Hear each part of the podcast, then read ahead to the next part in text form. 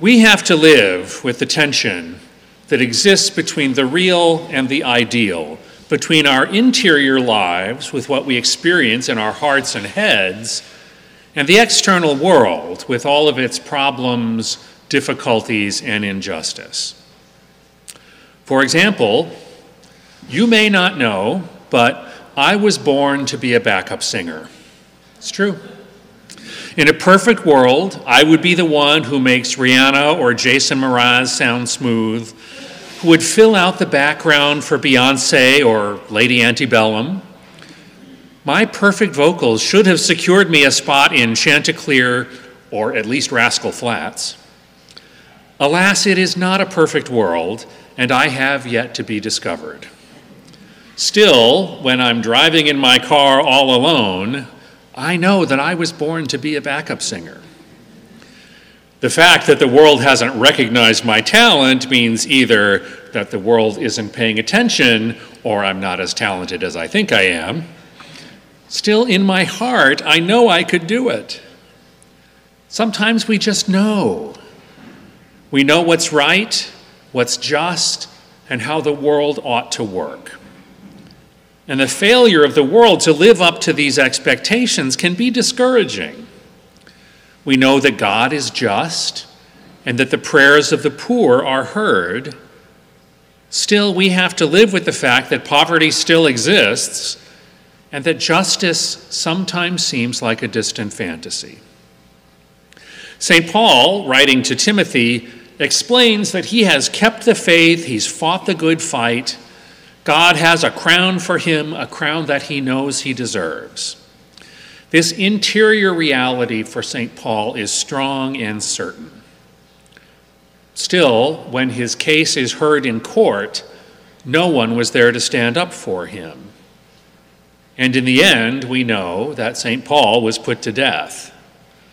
The certainty of his coming execution didn't convince Paul that he had failed or that his interior reality, with its certainty of success, was wrong.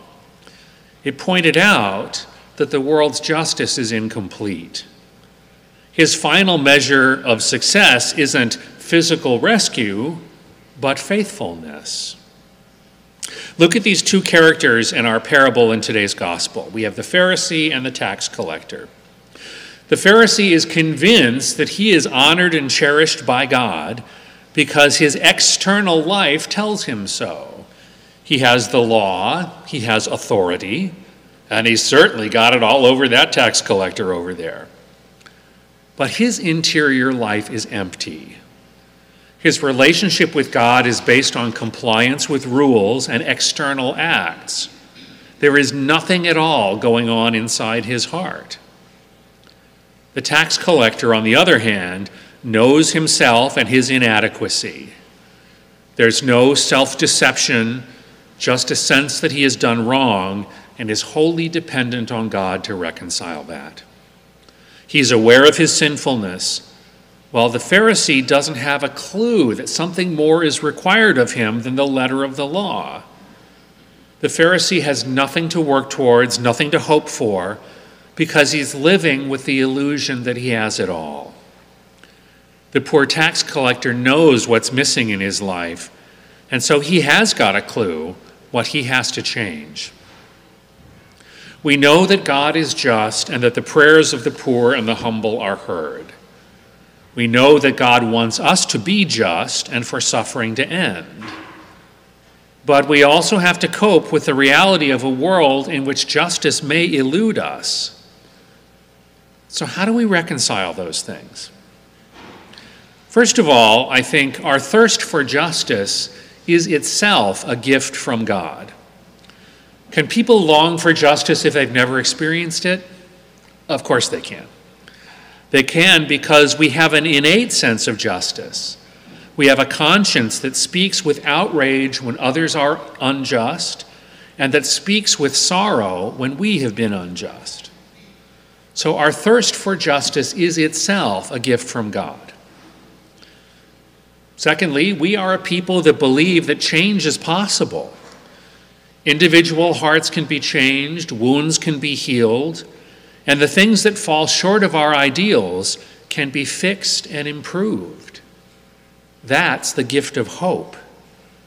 Hope sometimes flies in the face of an external reality, but that's how hope changes us and calls us to become the people that God wants us to be.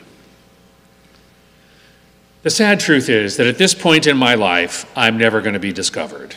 I'm not going to be a backup singer. But when I'm driving alone in my car with the music on, it doesn't matter because God knows I'm a backup singer and I'm going to sing. This world isn't perfect, and our lives don't yet reflect God's perfect justice. Still, our desire for justice and our hope that it will be realized are gifts from God that will sustain us until our prayers are answered and our race is won. So don't discount your hopes and your dreams, because those are your blueprints for building God's reign of justice and peace.